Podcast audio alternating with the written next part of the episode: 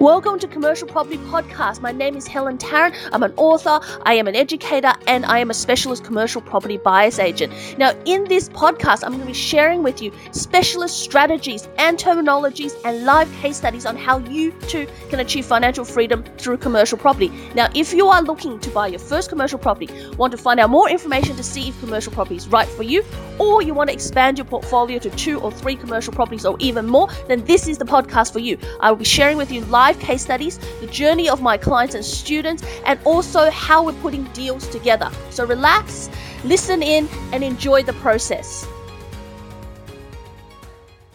Welcome. This is a great episode. It's all about purchasing a commercial property, looking at finance and bank loans.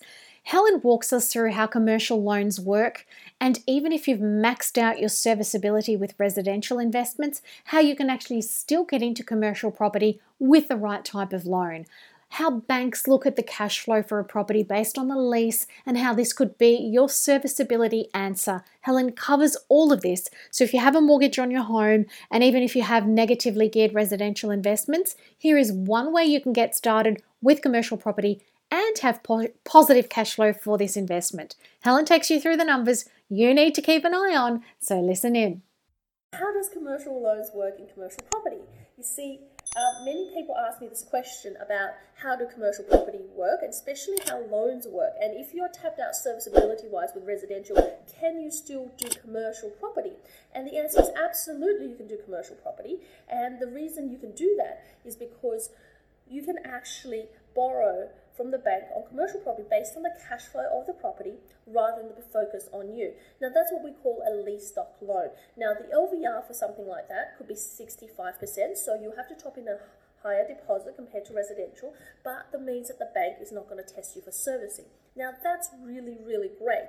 The reason for that is that it means that if you have five other commercial or uh, five other residential properties, sorry, five other residential properties, and that you have your principal home and you're negatively geared, you are not able to get a residential loan. But if you found a commercial property that's producing you cash flow, that's going to be able to make the mortgage repayments for commercial on a principal interest level, then the bank is going to give you a lease doc property. Now, how do you know if your property, the cash flow you're getting for this property, is going to come uh, principal interest? Now, I tend to think somewhere around two to two and a half percent above what the interest is quoted by the bank. So, for example, for a lease doc loan, they sit somewhere around 4.25, 4.5%.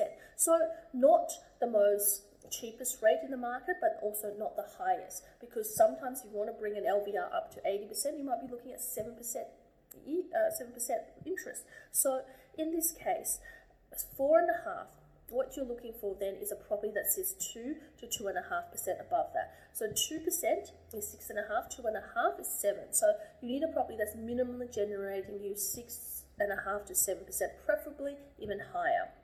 If you can get something between seven to seven and a half percent, then you well and truly will cover the interest repayments. Remember, your loan is going to be interest only loan rather than a principal interest, but the bank will assess to see if you're able to service on a principal interest basis. So that means that if you can find something that sits two to two and a half percent above what you're currently getting quoted as a bank as your interest rate, you should be able to get through and tick that box. Now, of course, everyone's situation is different, and your individual situation should be uh, checked with a finance broker. So we get all of our clients to check through with our finance broker so we know exactly the kind of loan that they have. So then we implement a strategy above it. The way I see commercial loans work, even when you can't get residential and you think you're too old um, or that um, you, you don't earn enough money, all of those things are irrelevant in commercial property. As long as you have a deposit, the some bank in commercial, it doesn't may not be the, the, the major four,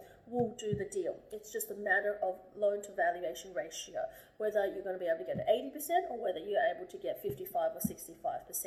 Now, that's also dependent on the property. That's the second part of commercial loans, where in residential, you buy a house, you buy an apartment, everything is pretty much cookie cut.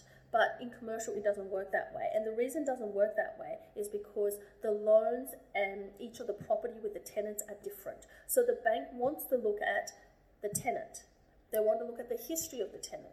They want to look at uh, what rent they were paying, whether that's market rent, whether it's below market rent, if the outgoings actually match up, or whether the outgoings are a little bit higher. They want to check all of these things, and then they can give you an offer. They give you an offer, and for example, the offer could be this is a 15 year loan or 20 year loan, 25 year loan. The first five years is interest only, and it's going to be at, say, 4%. After that, it ticks over to principal interest. Now, that works very, very similarly to residential, which means that if after five years you want to refinance, you do the same thing as you would in residential refinance a property and you go through another interest only period.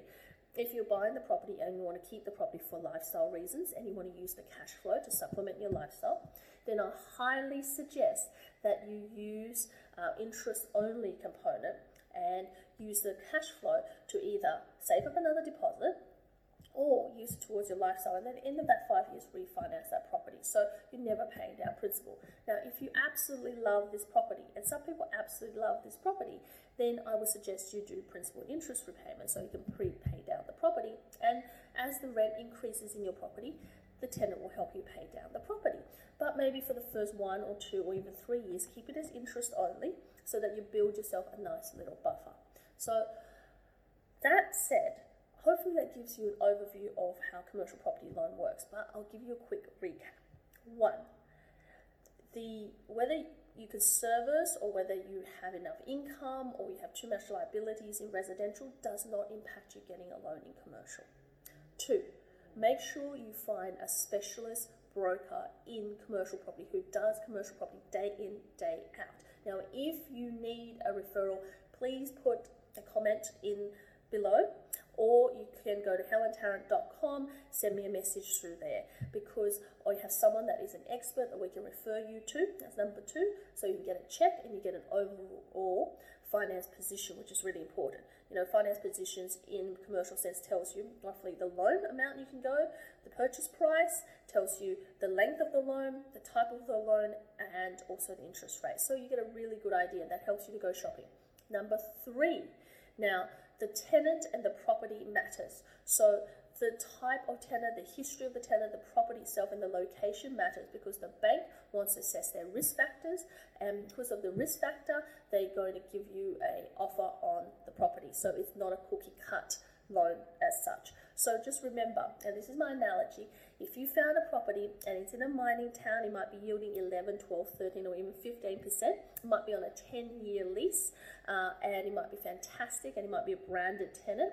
Uh, you go to the bank, the bank is going to look at it, goes fantastic, understand your cash flow, understand everything. But let me ask you this question Who's going to support this property if the tenant goes bust? or if they do a runner on their lease.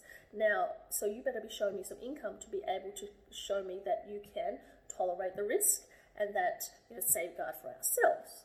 Or we want you to give us more deposit. So, and which means that you're going to have to be a really good earner. You're going to have some assets behind you, and, or you're going to have a chunk of cash to be able to put into this property.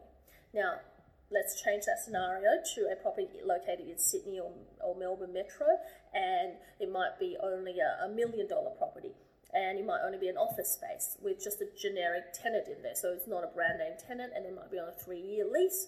The bank is going to look at that and go, you know what, this tenant, uh, we know that in an area like this, you'll get a re-tenant, you'll get a new tenant in there if the tenant goes bust within two to four weeks. We're not particularly worried about that. Um, the yield is acceptable, it's going to cover our repayments, and really, we don't care if you're 40 and sleeping on your mother's couch uh, and you know almost on the dole. As long as you can actually have a deposit to put in, we'll we'll do the deal because we know the property is going to be self-sustaining on its own. So the stronger the property, the less strong you have to be. So if you're starting out a commercial property and you're not that strong financially, then find a really strong producing property, even if it's on a shorter lease in comparison to a property that has much, much higher yields, much more returning cash flow for you, but it's in a regional or rural area because the bank is going to compare the risk of these two properties and then they're going to look at whether they want you to be part of the loan process or not. But end of the day, please find specialist opinion about it. Um, I look forward to helping you in your journey. You've been listening to Commercial Property Cash Flow Podcast. We hope you've enjoyed this episode. Please subscribe to this podcast so you do not miss any of my valuable tips and strategies.